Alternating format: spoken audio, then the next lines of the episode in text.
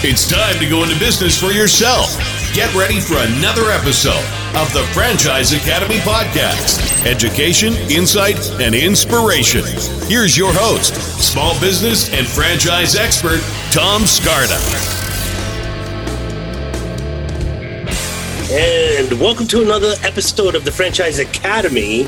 And I am excited to bring in a friend of mine, an old, old friend from the franchise consulting world. So if you have never listened to the Franchise Academy before, this is a place to get all the information you need about franchising how to buy a franchise, how to sell a franchise, even how to turn your business into a franchise. So I and my guest that I'm going to bring on in a second, Tana Hutchinson, we're franchise consultants. What we do is match people with opportunities based on skills, personality, goals, kind of like the eHarmony of business is what I like to call it. And we work with people that are frustrated with their career, people that cringe at the thought of going to work in the morning. We work with folks that are laid off and they realize, wow, I don't want to go back to the corporate rat race. In addition, we work with people that have a job, they want to keep it, everything is cool, but they want a plan B in case something hits the fan. And we help people do that as well. And so Tana, I'm going to bring in here, has been doing this longer than me. Tana and I met in 2002 at a franchise sales training in Minneapolis. I'm going to talk about that. So, Tana, welcome. Hi, Tom. Glad to be here. This is like so, so cool. This is like bringing like a, a sister from another world. We're like meeting again. So, this is so great.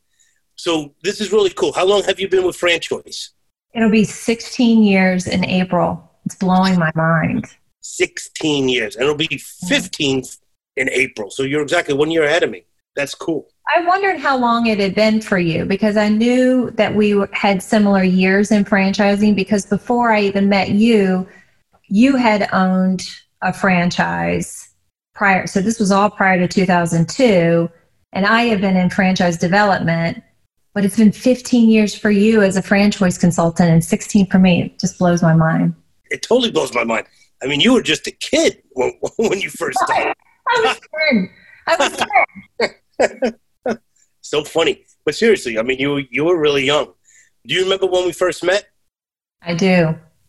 I do. And I remember there were a couple of our friends still in franchising today that was also in that room. It's fun to look back and see that we're all still in the industry and thriving. Do you, do you remember who, who was there? Could you drop some names? That'd be fun. You want me to drop names? Okay. Brian Garoot. Brian was in that class? Brian was in that class. We'll send him this uh, podcast when we're done. But go ahead. Brian was in that class. Go ahead. Hey, Brian. And Rod Tremling from from Batteries Plus. Batteries Plus. Wow. Yep. And me and you. I think there was somebody else, but I, I, I can't remember. There was someone from Aussie Pet Mobile, I remember, was on my side of the table. For some reason, I remember this. Wasn't some of the guys from Fish Window Cleaning there too? Oh yes, Matt Merrick. Matt, Matt was there. I cannot believe I forgot that Matt was there. Oh, I love Matt. Matt. Yeah. Miss Matt. I haven't seen him in a few years. I saw him at the IFA, International Franchise Association, uh, meeting mm, probably three years ago. I saw him. He's doing great. Right. Uh, so this is cool. So yeah, so Tan and I were, were at this franchise sales training with Jeff Elgin, who's our mentor in franchising, the guy who actually founded Franchoice back in 2000. And we were sitting there going through a kind of a crash course. It was a one day thing. I was an area developer for Maui Wowi Smoothies, and Michael Haith, the president, sent me in to learn how to sell. And it was a great day. It really, wow. And that's the first time I met Jeff, myself, and then Tana. And then I joined Franchoice, and I saw Tana on the roster. You probably don't remember, but I called you as like a validation call to figure out if I should do Franchoice or not. And you called me back and we talked for probably 20 minutes about it. And I said, do it. You said, do it. Yeah. Yeah. You said, I don't remember exactly how you put it, but I remember Melissa Lewis said, whatever you're doing, drop it and join us immediately. It's unbelievable. true. and I'm glad you did. And so it, it is unbelievable, but it's not easy. A lot of people feel like, oh, those guys, they sit back and take orders and they get paid a commission for matching somebody, and it's so easy. Tell us how how easy is this for you? It's it's not easy to develop the skill to do the matching correctly. I think it takes time to develop the skill of getting to know people across the phone most of the time. We don't do video conferencing. We usually do most of this over the phone. Every now and then we can meet people in person if we're lucky enough to be able to have a candidate that's nearby. I will. I'm sure you do too. I'll go out of my way to make that meeting happen. But we're national consultants, so we work with candidates all over the country. We're not bound by a territory or a region, so that's a benefit in working with us. But what it does mean is that most of our work is done over the phone. Yeah. So we have to be able to connect that way.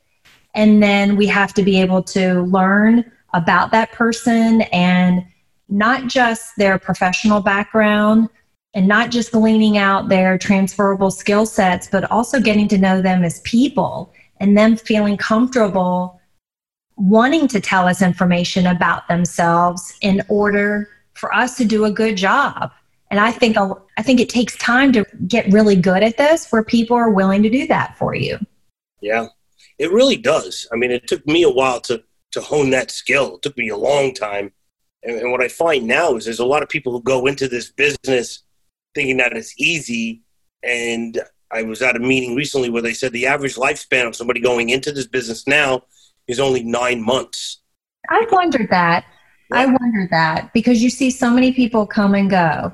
But one thing you see with our group is that we stay around for years yeah. and years. I mean, they're they're consultants still with us today that have been on board since the beginning of FranChoice, which is now 20 years. 20 years. Yeah, absolutely. And it's because, in my opinion, I think that, you know, the way you can't just get into FranChoice, you have to be referred in, and then you have to go through a vetting process. So it's actually not easy to do where there's other, you know, broker agencies, if you will, that will charge you a fee. You can even buy a franchise that sells franchises, which I think is ridiculous. I think it's a conflict of interest a lot of the time. It might be. But I think, you know, I mean, you, before you became a consultant, you were in a franchise for like, I don't know how many years. And you learn the inside of the business and really what it takes. And you see franchisees come in and what it takes them to develop to be a franchise owner is is really a, a major learning curve for the majority of people. So you got to bring in the right people. You got to know how to do that, and you honed your skills with Tim Ivankovich. I think you used to work for. Is that right? That's right. That's right. So you came from the franchisee side, and I came from the franchisor side, and that was the third franchisor that I had worked with. I originally got into franchising as a business analyst with a company in, in Florida. And I was an analyst, I was on a corporate development team, and they charged a couple of us analysts to figure out how to turn this company into a franchise company. And that's how I fell into it. Oh, and oh, then wow. subsequently went on to, you didn't know that? I did not know that. No, that's awesome. Yeah. So I subsequently then got the franchising bug because I loved what it did for people. It allowed people to get into business ownership that wouldn't have necessarily considered it because they wouldn't have wanted to figure everything out on their own. And then here, here is a vehicle that can help people to do it. And so I fell in love with franchising and then went on to represent a couple of different companies. And I met you when I was working with Tim at the Cleaning Authority. And he was beginning to develop that brand, which is a residential house cleaning brand of all things, right? residential house cleaning. But he was developing that into a nice, large national brand, and I helped grow it with him. That's right. Yeah, he grew it into hundreds of franchisees over at that brand now, mm-hmm. uh, and they're doing really well. So when you get a new candidate that comes your way, what do you want to prep them with first? I mean, what, what are you talking to them about? I want to learn from them what has them looking into this in the first place. I think everybody needs to be driven by clear motivations for this because business ownership isn't easy. And you have to know what you want out of this and you really truly have to have that entrepreneurial drive. Yep there's no question about it. It takes a special mindset but it doesn't take a special person which i like to make clear to people. Anybody see the franchise is a business with training wheels which i stole that phrase from britt schroeder a, a mentor of ours but it takes a mindset. Like i went from a government worker to a franchise owner and you know, as a government worker, uh, not to take anything away from folks that work for the government, but the job that I had, you just had to show up and you got paid. you didn't even have to work. And that was a subway system in New York City back in the day. Now it's much tougher, but in the 80s, you just had to show up. But in, in a business, you're wearing 17 hats as an owner. And a franchise gives you all the different systems that you can employ to run that business effectively and efficiently, right? Would, would you agree? Absolutely. Absolutely. And then you implement that system with good old fashioned hard work. And that's what I'm getting at is people understanding that we love franchising for for the proven systems and the best practices to follow and all the tools that these franchisors give a franchisee and then you've got to know what you want out of this business so that you're driven to do the hard work that it takes to be successful at it. There's no question about it. And you could plug in and, and, and, and the funny thing is, is people will call, I'm sure you get people that call you, you know, like, I'm in this particular field, so I need to find a franchise in this field. And that's not what you need to do.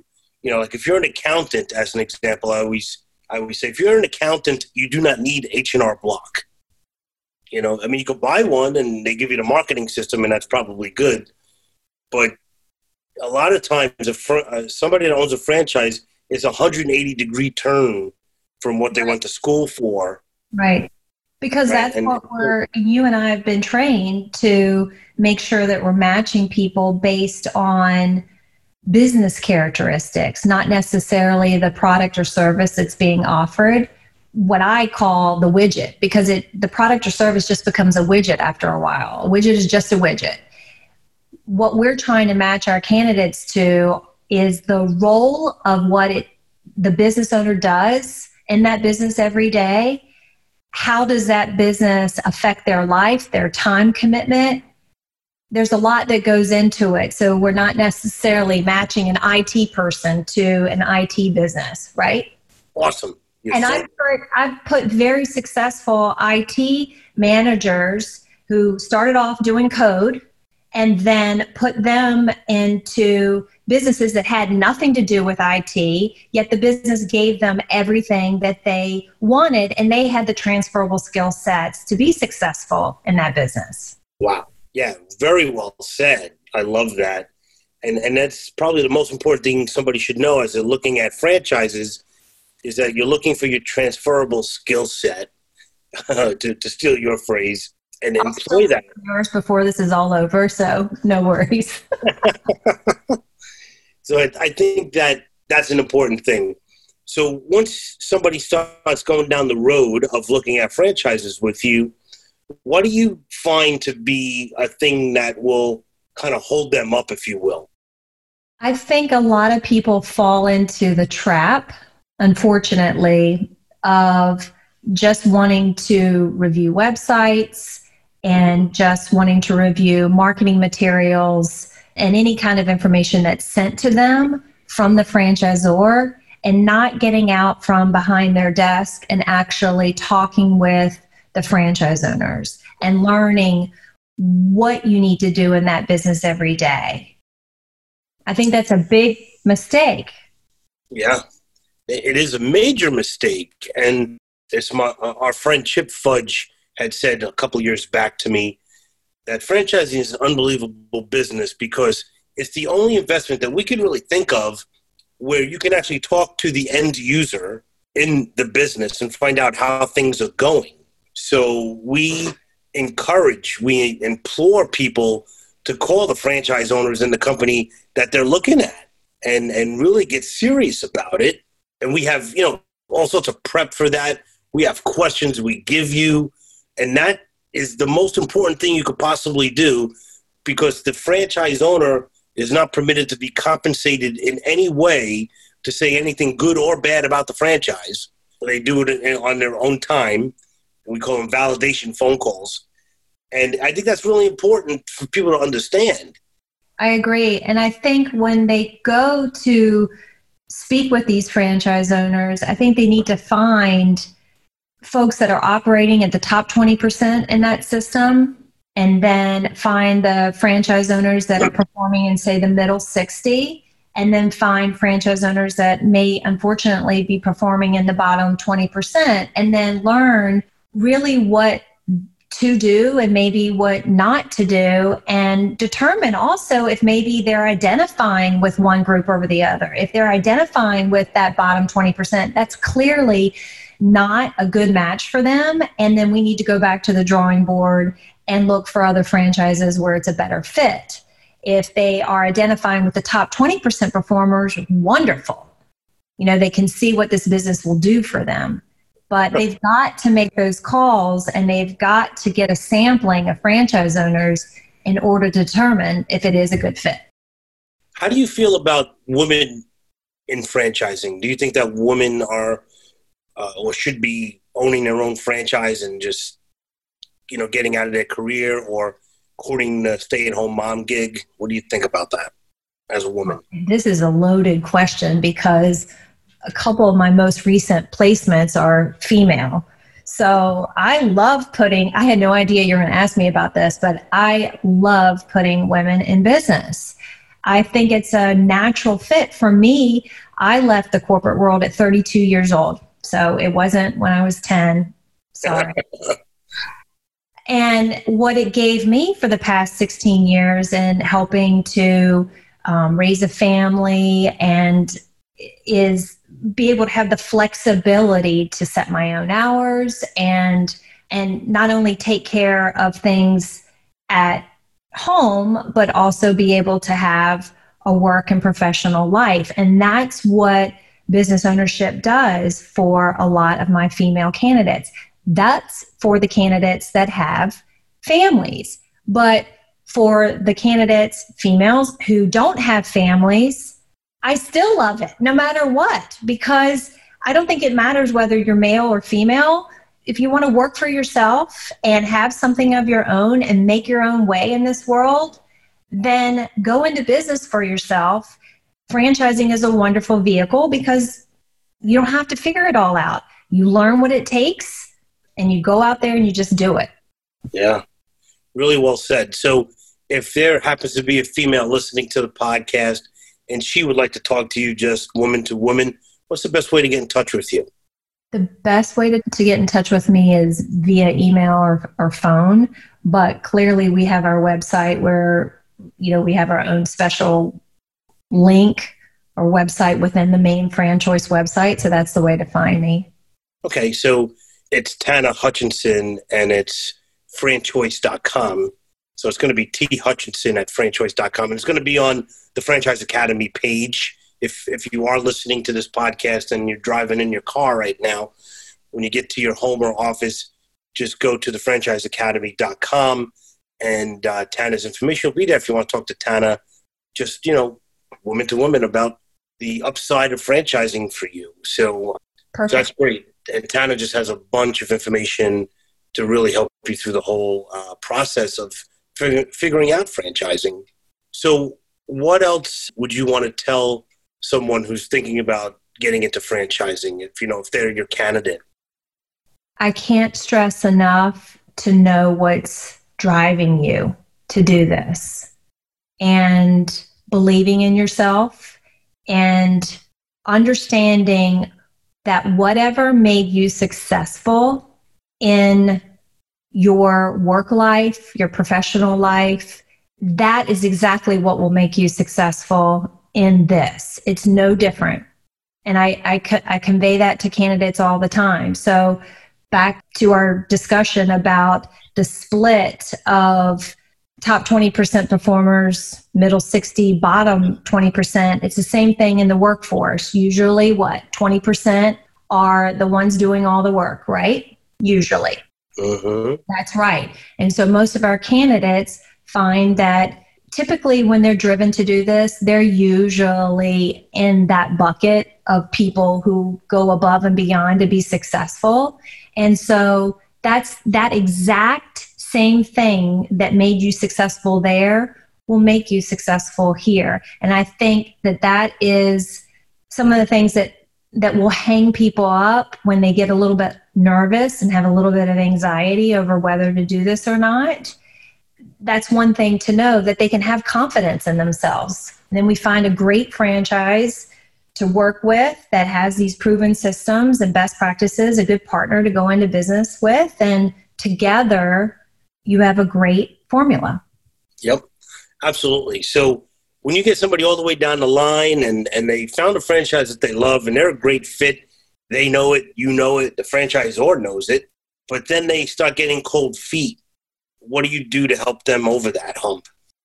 I think it's all about getting more information. I think a lack of information is where the fear comes from. And so we'll learn together what it is that might be hanging them up and then I'll encourage them to go out and get more information on that. And usually that satisfies it. Yeah, it's exactly right. Because there's people, like a lot of, you could say to somebody, you know, McDonald's is a great fit for you. And they'll look at it and they'll be like, yeah, all these, you know, thousands of people are successful in McDonald's, but I don't know if I'll be successful. So it's really a self confidence thing. And having never run a business, you know, there's a lot of anxiety that goes with that. And I have to say that every single person I've ever worked with, including myself when I bought my franchises, everyone has anxiety going into it. So it's a normal and natural thing, and it happens to everyone. What I do is I send people a YouTube clip of Will Smith, the actor, Will Smith, talking about jumping out of an airplane. He went skydiving with his friends. So Will Smith, as great as he is, tells an awesome story. So if you have a chance, just Google Will Smith skydiving, and it's a seven minute video of him. He's funny. He just makes it funny, but he makes some poignant points that will blow your mind, and it relates directly to buying a franchise when you when you listen to it, Tana. I think you'll love it. I really do. Every time I get up in an airplane to jump out of it, I ask myself, why am I doing this again? I can't, I can't believe I'm up there doing this again. wait a second. Wait a second. So you you go skydiving. I know that you and your husband fly. I know that. That's right. Yes, We've I've jumped out of an airplane twice. He had wow. three times. I've never jumped out of his airplane though. So that's an important distinction. that is so funny. That is so great. I didn't know that. Wow. I've yeah. never skydived. I never. I, I thought of you actually this weekend you were actually the impetus for me to to say yes i will i will go out flying at night because i've never done that before. And i thought we might talk about that today. I wasn't sure if it would come up. And so that would be something new that i could talk about was the eight touch and goes that we did saturday night. Oh yeah? Yeah. That sounds like a great date night. It was. It actually was. Yeah. And what airport do you guys fly out of over there? Montgomery Gibbs out of San, San Diego. We're in San Diego, right? And what's really interesting about it is you're you're really close to Bravo airspace with San Diego airport, and then you have Miramar, the Marine Corps base right there, and Montgomery Gibbs is right sandwiched in between, and so that makes it very challenging for a pilot. And yeah. so, and then particularly at night. And so, and you know, because you got your private pilot's license too, right? Yeah, I did. Uh huh. Yeah. yeah. So you know that if you want to fly at night, you have to keep up your night currency. That's right. Yeah. How long ago was that when you got your license? 14, right? 14, 2014. Mm-hmm and I haven't flown probably since 2015. And there's a whole story behind that.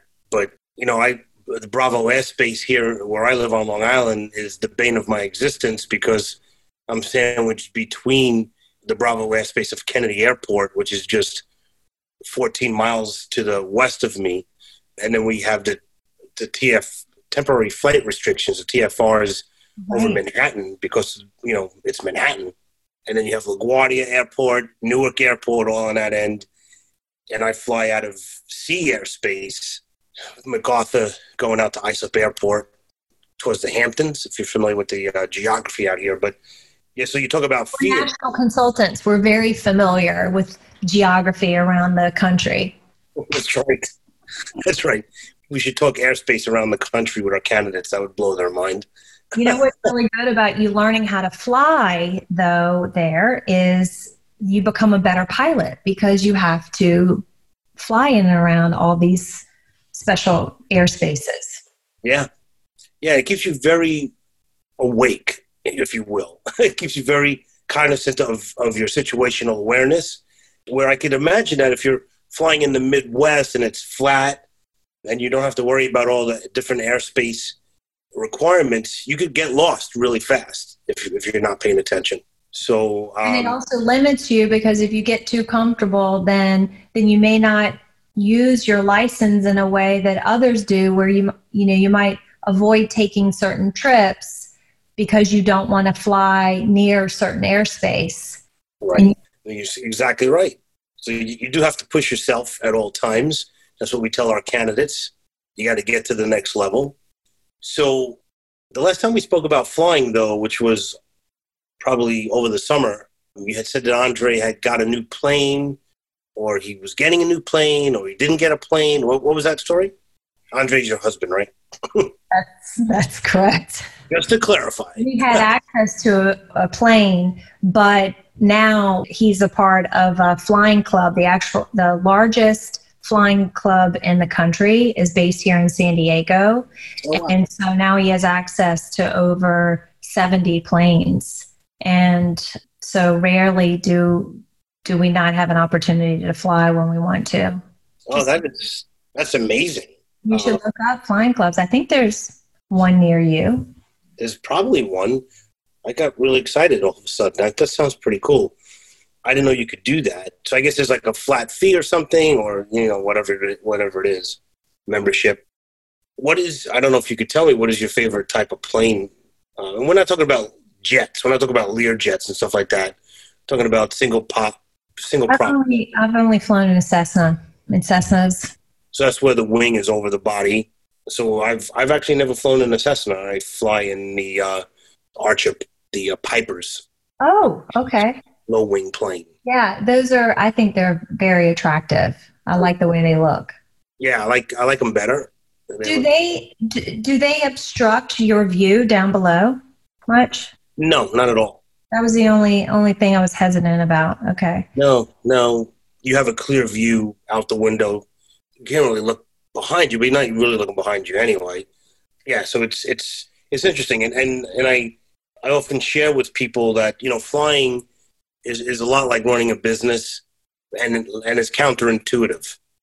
And what I mean by that is when you're when you're going for lessons, ninety percent of your flight lessons are really what to do if the engine shuts down, or if you have what they call an air stall.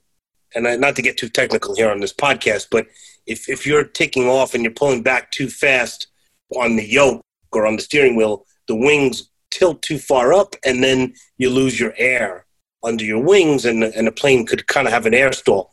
It doesn't mean that it drops right away, but it will drop if you stay in that position. And so when you stall, you feel immediately that you should pull harder back so you can get the nose up. But that does the opposite. And so what you what they teach you to do is go full throttle down and then nose down. And when you get your nose down, you get air under your wings and then you fly again. And it's the same thing in business is that when, when things slow down, you need to double down, not pull back, but double down and get the air under your wings again to, to launch that business. Does that make sense? Complete sense. I've told my husband I don't want to be in the plane when he practices managing the stalls. but you should know how to do it anyway. I know that's a discussion for another time. and how do the flaps work? Yeah, right. Get uh get in get in that left seat. Do it. there's a book called The Right Seat. My husband gave it to me. I haven't finished it yet. It gives you the basics. Yeah. Okay. Have you heard of it? I, I have, probably from you. but I'm going to challenge you to do it. Get Okay. on. Challenge accepted. Cool. Awesome.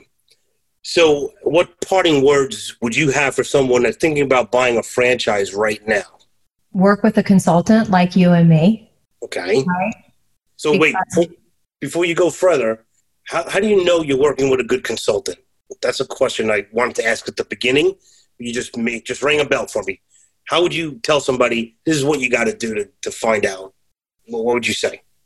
I think you should ask them what they did before they were a consultant. I think that it's important that they come from the industry and or business ownership in some form or fashion so that they understand it and they have experience in it and have been on on their own like we are we're independent and and and take a look at their backgrounds and make sure that it aligns with business ownership and and franchising otherwise anybody could call themselves a franchise expert if they just sit through a training class for a week or two Right. Well said. right I totally agree with you. Very well said. So, what advantages do a does a consultant have for somebody looking at a franchise? we have a lot of experience and a lot of tips and tools to give you as you're in the investigation process from the beginning to all the way to the end as you're as you're navigating all the steps with the franchises through the learning process Absolutely. Absolutely. We have, you know, every step of the way, we have documents that we send you. We have, you know, podcasts we'll send you. We got all sorts of data. And, and we have, you know, our company's 20 years old, FranChoice, but Jeff Elgin has been in this business for 15 years, even prior to that. We have all of his data, all of his information, and, and we kind of help you. And, and I have a quick story, not to make this about myself, but I think this this talks to exactly what you're saying. When I first started looking for a franchise, I knew which what I wanted. Right there, there was an ice cream thing, a concept that I wanted to buy. I saw it in San Diego. Coincidentally, my brother lives in San Diego, and I was like, I'm going to do this in New York. It's going to be the best thing ever. There's not, nothing like this in New York. And I got back home, and this is, this is back in two, the year 2000 and I get on the internet as feeble as it was then, and I find franchise. and I talk to a consultant who you know, I know, uh, Carol, if you know Carol Mercurio, if you remember Carol. right i remember carol Yep. So, so Carol was my consultant back in 2000. She's the one that matched me to Maui Wowi Smoothies. i forgot that i forgot that It's pretty cool. Great story. And so I said to her, This is the one I want. And she said to me, Well, first of all, I know the concept, and your budget is $100,000, and that franchise is $350,000. So you can't afford it. Number one. Number two, even if you could afford it, I would vehemently try to talk you out of it because their franchise agreement is lopsided. And I said, What? What does that even mean? I don't get that. A franchise is a franchise. Oh, no, it's not. She explained to me the way that was set up is there was so many fees in that particular franchise, the franchisee couldn't make any money. And it was funny, back then they sold hundreds of those units and they're hardly, they're almost all gone. And that's what we bring to the table is that level of experience because we've seen it all. And we've worked with hundreds and hundreds of franchises over the years. So we know how to tell a candidate to investigate and look for these attributes and, and any of the pitfalls in the agreements. That's it. Right. And and it, and it's it's interesting to note that there's no rules or regulations or laws that say who could franchise and who can't. Anybody could call themselves a franchise. The only laws that are installed are ones on how to sell a franchise. So you can't be a Ponzi scheme. You can't tell somebody you're going to make X amount of money if you buy this franchise. So all of that is regulated. But anyone could call themselves a franchise. You just have to hire a lawyer. You get a franchise disclosure document printed. You don't have to make money. You don't have to support your franchisees. If you can find a sucker to buy it, you're a franchise. So we help our candidates make sure that they don't step into that kind of mess because there's a lot of that out there, is what I've seen anyway. So that's absolutely right. So that's what we bring. So Tana, I want to thank you so much for being on the podcast. We could do so much more. We could speak for hours. I know. And I know. We'll, I want we'll, to spare your viewers going down some of the rabbit holes that we could have gone down, but I think they get the gist. Yeah, there's so much we could talk about, and and you know we could always do another show for sure. We could do a live show again when we're together in the same room. We'll we'll have some fun, maybe at the next franchise convention. That sounds great.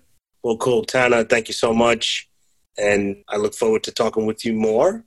And you could reach Tana at franchoice.com but Tana directly, her email is t hutchinson at franchoice.com. And again, I'm going to have that on the website at thefranchiseacademy.com. So all her information will be there. And Tana, thank you so much. God bless you. We'll talk to you soon. Thank you, Tom. This has been another episode of the Franchise Academy Podcast. For more info, go to our website, thefranchiseacademypodcast.com. Remember to subscribe to Tom Scarda's YouTube channel for educational videos on franchising, education, insight, and inspiration.